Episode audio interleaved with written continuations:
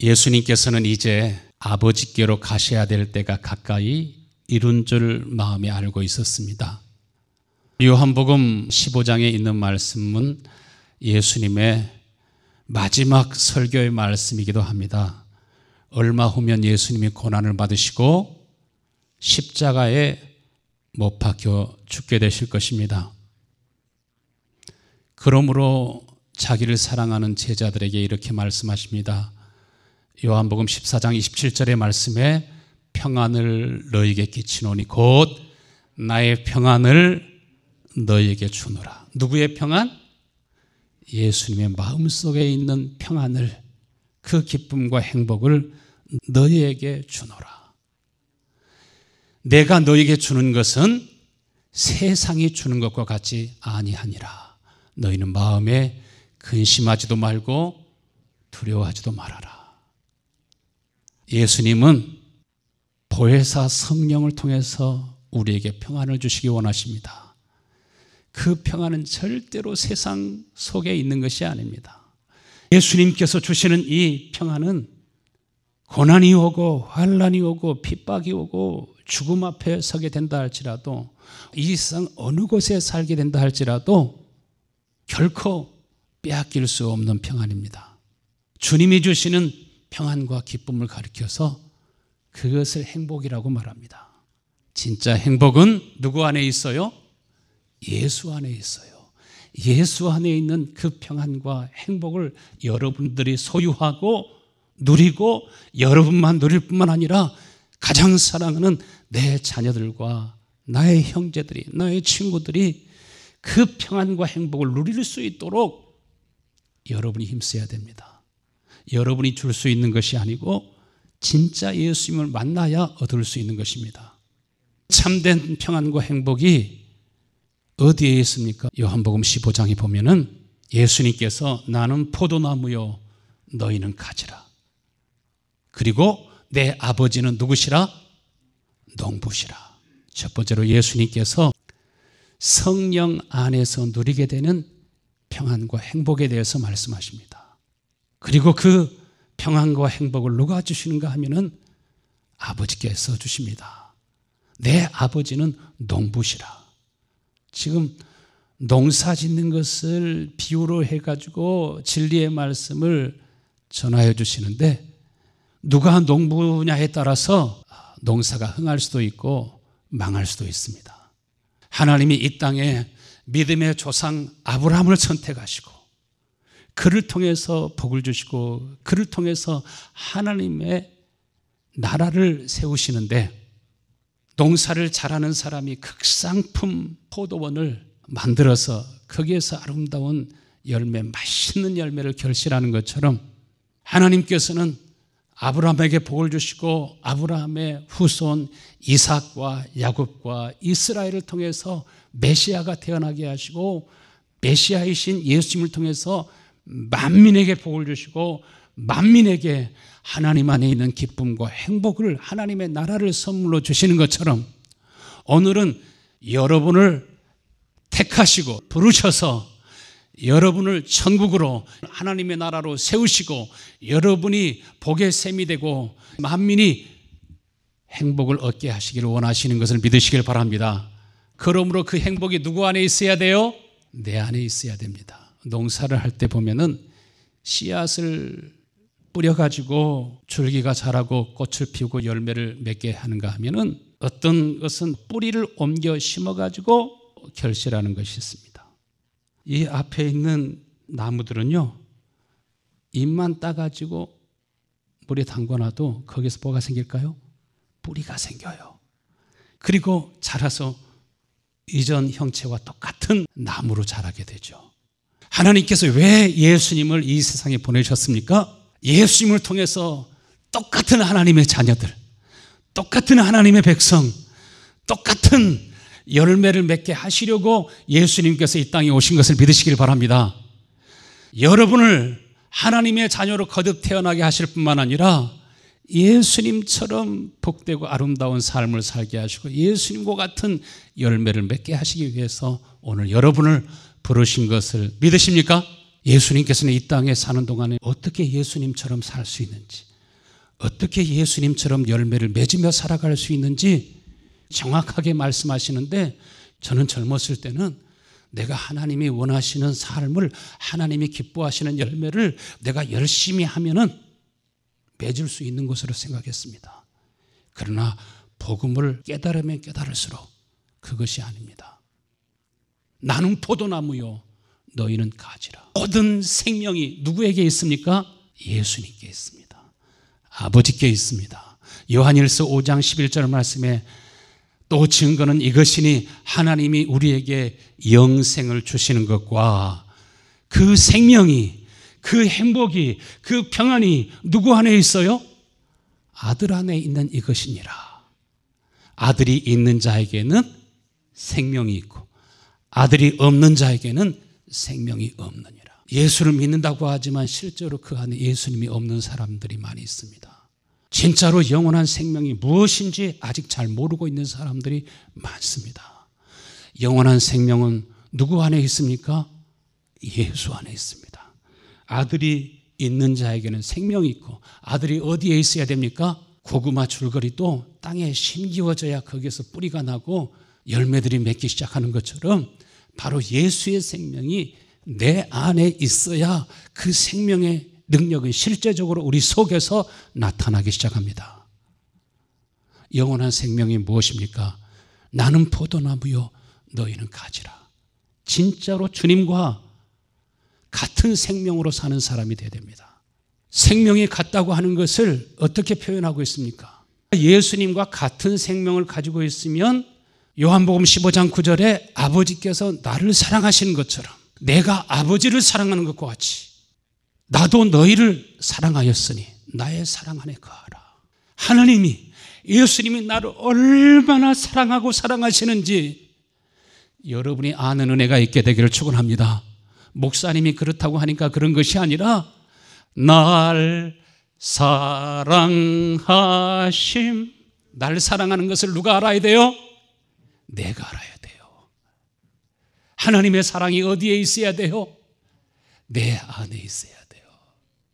하나님이 날 사랑하고 있는 것을 아는 사람은 내 마음속에 주님을 경외하는 마음이 있습니다. 주님을 사랑하는 마음이 있습니다. 주님을 예배하고 싶어서 견딜 수 없습니다. 그 사랑 안에 있지 아니하는 사람은 그냥 그의 마음과 행동에서 나오는 것이 다릅니다. 주의 은혜를 입은 사람은 항상 주님 안에 살기 원합니다. 하나님의 은혜를 입어 살기 원합니다. 당자가 아버지 집을 떠났을 때 고생 고생하면서 돼지와 동급의 삶을 살았습니다. 내가 아버지께로 돌아가리라. 아버지의 은혜를 알고 은혜를 입으니까 이제 다시 아버지 집을 떠나고 싶어요? 안 떠나고 싶어요? 세상이 성공을 준다 할지라도 돈벼락을 내린다 할지라도 나는 이제 다시 그곳에 있지 않고 아버지와 함께 살고 싶습니다. 우리가 주 안에 산다고 하는 것은 아버지의 사랑을 예수님의 사랑을 누가 가르쳐 주어서 하는 것이 아니라 내가 알아요. 내가 사랑해요. 나는 포도나무요, 너희는 가지라 하시는 말씀은 예수님이 나의 머리가 되셨다는 겁니다. 나는 예수님의 몸과 지체가 되었다는 것입니다. 진짜 예수님을 나의 머리로 해서 사는 그 사람의 심령에는 그 마음에서 누구의 생각이 나오는가? 예수님의 생각이 나와요. 예수님의 마음이 나와요. 하나님의 성품이 여러분의 속에서 나오는 은혜가 있게 되기를 축원합니다. 하나님의 말씀이 어디에서 이루어져요? 내 속에서 이루어져요. 천국은 침노를 당한다고 했어요. 이 말씀을 듣고 그러한 은혜 가운데 들어가기를 힘쓰고 애쓰지 아니하면 그 은혜를 누릴 수가 없습니다. 예수님께서 요한복음 15장 10절에는 뭐라고 말씀하셨습니까? 내가 아버지의 계명을 지켜 그의 사랑 안에 거하는 것처럼 아버지의 사랑을 하니까 예수님이 아버지를 극진하게 경외하고 사랑할 뿐만 아니라 이제 아버지의 계명이 아버지의 명령이 그의 기쁨과 즐거움이 되고 아버지의 뜻이 나의 사명이 됩니다. 마찬가지로 예수님이 내 안에 계시면 예수님이 나에게 하시는 말씀과 그 명령이 나의 사명이 되고 나의 기쁨이 되고 어떠한 고난과 핍박이 온다 할지라도 오히려 그것을 상으로 여기고 기쁨으로 여기고 능히 감당하게 되는 줄로 믿습니다.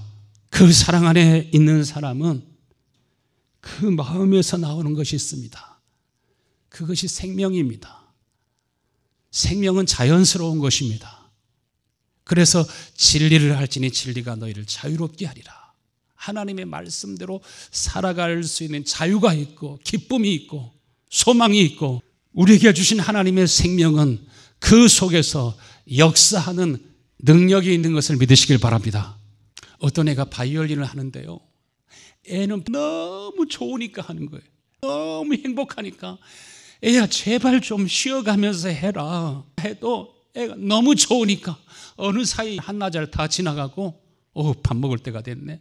또 연습하고 나면 저녁이 되고 너무 좋아하고 너무 사랑하는 거예요.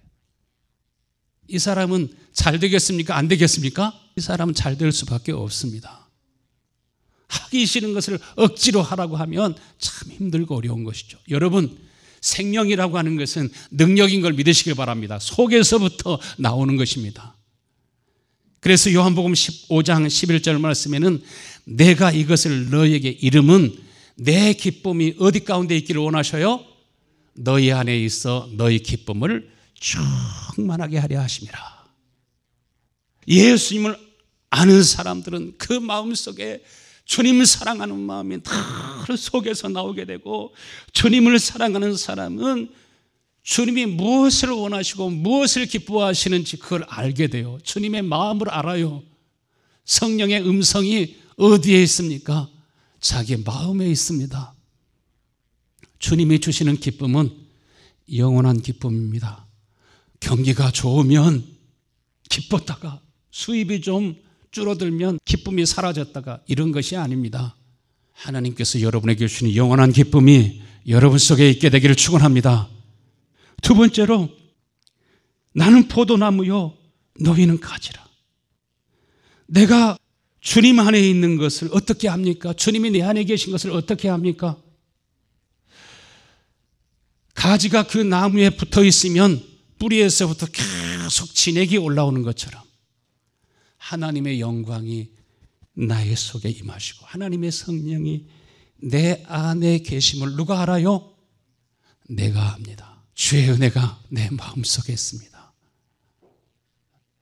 하나님의 은혜가 마음속에 있는 사람은 예수님께서 여러분을 위해서 생명을 주신 것처럼 여러분도 하나님의 재단 앞에 여러분을 산 제물로 드릴 수 있는 줄로 믿습니다. 자기의 생명을 드릴 수 있어요. 자신의 삶을 드릴 수 있어요. 자기의 목숨을 드릴 수 있어요. 모든 꿈과 소망이 예수 안에 있게 됩니다. 이 사람이 누구입니까? 이 사람이 나의 친구라 이렇게 말씀하셨습니다. 요한복음 15장 13절에 사람이 친구를 위하여 자기의 목숨을 버리면 이보다 더 큰 사랑이 없나니 너희는 내가 명하는 대로 행하면 곧 나의 친구라. 하나님의 말씀이 하나님의 명령이 자기의 마음속에 있습니다. 하나님의 영광이 우리 가운데 돌아오면 하나님의 빛이 내 마음속에 있으면 진리가 우리 속에서 역사하면 우리가 해야 될 일들을 알아요. 여러분의 마음속에 각자 사명을 회복할 수 있게 되기를 축원합니다. 이 마음이 없으면 아무리 기다려도 안 돼요. 안타까워요. 너는 내 아들이라. 너는 내 친구라. 아브라함아, 너는 나의 버치라. 다윗, 너는 나의 친구라. 아브라함을 나의 벗, 나의 친구라고 한 것처럼 여러분도 예수님의 친구가 되고 예수님의 제자로 살아가는 복된 삶이 여러분의 삶 속에 펼쳐질 수 있게 되기를 간절히 축원합니다. 이 사람은 열매를 많이 맺게 된다고 하셨습니다. 갈라디아서 5장 22절에 오직 성령의 열매는 사랑과 희락과 화평과 오래 참음과 자비와 양성과 충성과 온유와 절제니 이 같은 것을 금지할 법이 없느니라. 이 같은 것을 금지할 법이 없대요. 뜨거운 여름날에 막 곡식들이 자라면서 거기에서 여물어 가는 것처럼 누구도 그렇게 아름다운 꽃을 피우고 열매 맺는 것을 막을 수가 없는 것처럼 주님이 내 안에 돌아오시면 주의 성령이 내게 임하시면 주님이 약속하신 평안과 행복이 여러분의 마음속에 있으면 여러분에게 성령의 열매가 나타나는 걸 믿으시길 바랍니다. 주님이 나를 사랑하신 것처럼 나도 주님을 사랑하고 주님이 주시는 기쁨이 내 속에 있어요. 희락이 내 속에 있어요. 이 사람은 늘 화목해 하는 삶을 살아갑니다. 하나님과 사람 화목해 하고 사람과 사람들을 서로 화목해 하고 누가 말해서가 아니라 어느 곳에 있든지 누구에게든지 하나님 나라의 복음을 전하기를 원하고 힘들고 어려운 일이 있어도 잘 참고 견딥니다. 성령의 열매가 누구의 마음입니까? 그 예수님의 마음입니다. 하나님의 성품입니다. 주님이 내게 임하시면 주의 영이 내게 임하시면 하나님의 영광이 내게 돌아오면 반드시 내가 알게 되는데 하, 주님이 나를 이렇게 사랑하신 것처럼 나도 성도들을 사랑하고 내 가족을 사랑하고 때로는 힘들게 하는 사람이 있어도 그를 위해서 그까지 위해서 기도하고 내 마음에 주님이 주시는 기쁨과 평화를 결코 잃지 아니하고 그런 상황 속에서도 화목해 하고 섬기고 봉사하고 주님께서 끊임없이 여러분을 긍휼히 여기고 불쌍히 여기시는 것처럼 여러분의 마음속에도 예수 그리스도의 마음이 흘러나올 수 있게 되기를 간절히 축원합니다. 진리의 샘이 그 속에 있는 사람은 이제 무엇을 압니까? 하나님의 마음을 압니다. 여러분 하나님의 마음을 아는 사람이 될 수 있게 되길 바랍니다. 하나님의 뜻을 아는 사람이 되기를 원합니다. 하나님의 뜻을 알고 하나님께서는 장차 되어지는 일들까지 감추어진 일들까지 다 보게 하시고 알게 하시기도 하십니다. 그 사람에게는요 무슨 일을 시키지 않아도 됩니다.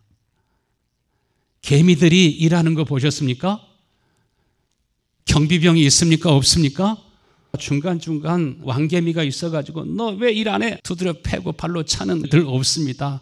다 얼마나 열심히 왔다 갔다 왔다 갔다 하면서 일을 하는지 누가 말하지 않아도 스스로 움직이는 힘이 있습니다. 그 생명력을 누가 개미한테 불어넣었을까요? 하나님이 불어넣으신 것처럼 여러분 누가 시키지 않아도 누가 말하지 않아도 자기가 해야 되는 일들이 보여요. 나는 포도나무요, 너희는 가지라. 하나님께서 예수 그리스도를 통해서 성령을 통해서 주시는 은혜가 여러분의 심령에 있게 되기를 간절히 축원합니다. 그래서 하나님의 은혜가 어디에 있을지어다 너희 심령에 있을지어다 그러잖아요. 세 번째로 나는 포도나무요 너희는 가지라. 그 사랑 안에 있는 사람은 속에서 주님의 마음과 주님의 뜻을 아는 분별력이 생기게 되고 주님의 일이 내 일이 되기 시작합니다. 마태복음 10장 20절 말씀에 말하는 이가 너희가 아니라 너희 속에서 말씀하시는 이 곧 누구시라고요? 너희 아버지의 성령이시니라. 말하는 이가 부모도 아니고 목사님도 아니고 학교 선생님도 아니고 누구시라고요?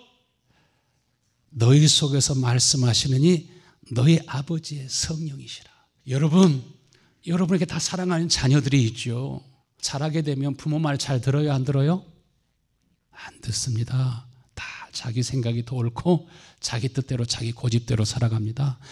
다 여러분이 복된 자녀들이 되게 하려면은 다 누구의 말씀을 듣는 사람이 되어야 돼요? 주여, 내 아들들도 내 딸들도 하나님이 그 속에서 말씀하시는 성령의 음성을 들으며 살게 하시고 하나님과 깊이 교제하며 살아가는 그러한 복된 자녀가 되게 하여 주옵소서. 이것이 간절한 여러분의 바람과 기도와 소원이 될 수 있게 되기를 축원합니다. 이것이 바로 생명의 양식입니다. 생명의 음료를 마시고 사는 사람은 하나님의 사랑을 먹고 마시며 사는 사람은 그 속에서 하나님의 성품이 만들어집니다. 예수 그리스도의 마음이 생겨나게 됩니다. 그러면 하나님의 말씀과 조화를 이루는 삶을 살 수 있고 세상에 가장 좋은 아들들로 변모되게 되는 줄로 믿습니다. 요한복음 15장 12절부터 14절의 말씀에 내 계명은 곧 내가 너희를 사랑한 것 같이 너희도 서로 사랑하라 하는 이것이라. 사람이 친구를 위하여 자기 목숨을 버리면 이보다 더 큰 사랑이 없나니 너희는 내가 명하는 대로 행하면 곧 나의 친구라. 주님이 속에서 주님이 내 안에 오셔서 나에게 말씀하기 시작할 때 주님께서 내게 마음을 주시기 시작할 때 내 속에서 생명수의 샘이 넘쳐나기 시작할 때 나는 무엇을 위해 살고 무엇을 위해서 일하고 무엇을 위해서 죽어야 할지를 압니다. 그리고 그의 사명이 보이기 시작하고 주님이 나를 위해서 죽은 것처럼 나도 주를 위해서 죽을 수 있는 복된 사람으로 변모되는 줄로 믿습니다. 그 사람이 하나님의 벗이요 예수님의 친구입니다. 주님이 우리 가운데 임하시면 그리스도의 사랑이 나를 강권하시는도다. 하나님의 사랑이 여러분의 마음을 강권하는 은혜가 있게 되기를 축원합니다. 하나님이 세상을 이처럼 사랑하사 누구를 주셨다고요? 독생자를 주시고 여러분을 사랑하사 자신의 물과 피까지도 다 남김없이 뭐 하기 위해서? 여러분을 살리기 위해서 여러분을 구원하기 위해서 여러분 하나님의 자녀로 거듭 태어나게 하시기 위해서 여러분도 누구처럼 살 수 있도록? 아브라함처럼 이삭처럼 야곱처럼 모세처럼 엘리야나 엘리사처럼 바울처럼 베드로나 요한처럼 하나님의 사람으로 살게 하시기 위해서 여러분을 부르신 것을 믿으시길 바랍니다.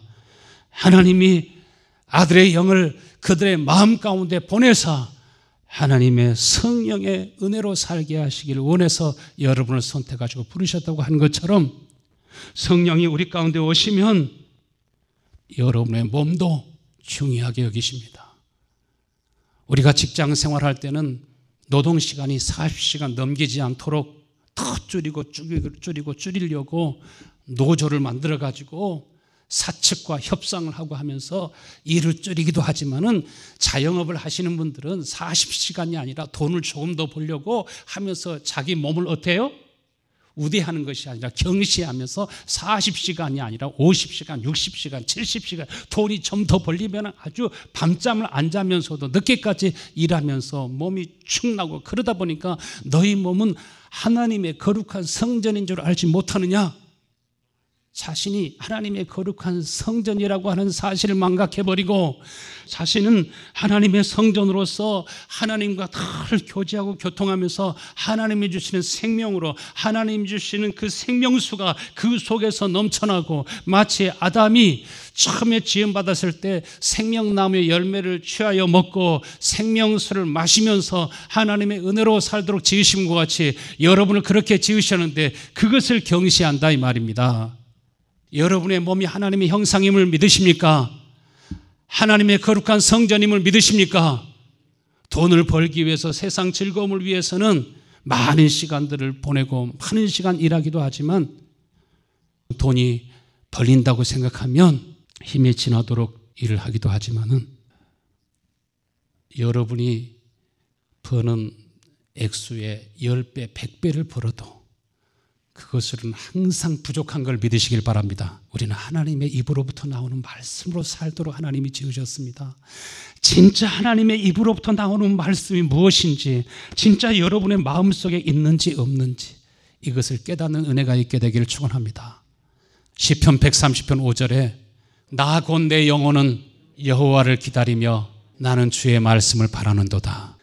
나 곧 내 영혼은 나는 누구예요? 여러분의 영혼이 여러분 자신인 걸 믿으시길 바랍니다. 여러분의 영혼은 누구로 인하여 살게 돼요? 오직 여호와로 말미암아 여러분이 사는 것입니다. 돈으로 사는 것이 아닙니다. 무엇을 바라고 소망해야 됩니까? 주의 말씀을 바라는도다. 어디에서 말씀하신 하나님의 말씀? 주님이 친히 내 속에 오셔서 내 안에서 하시는 주의 말씀. 주님께서 우리 속에서 말씀하실 때 무엇을 주십니까?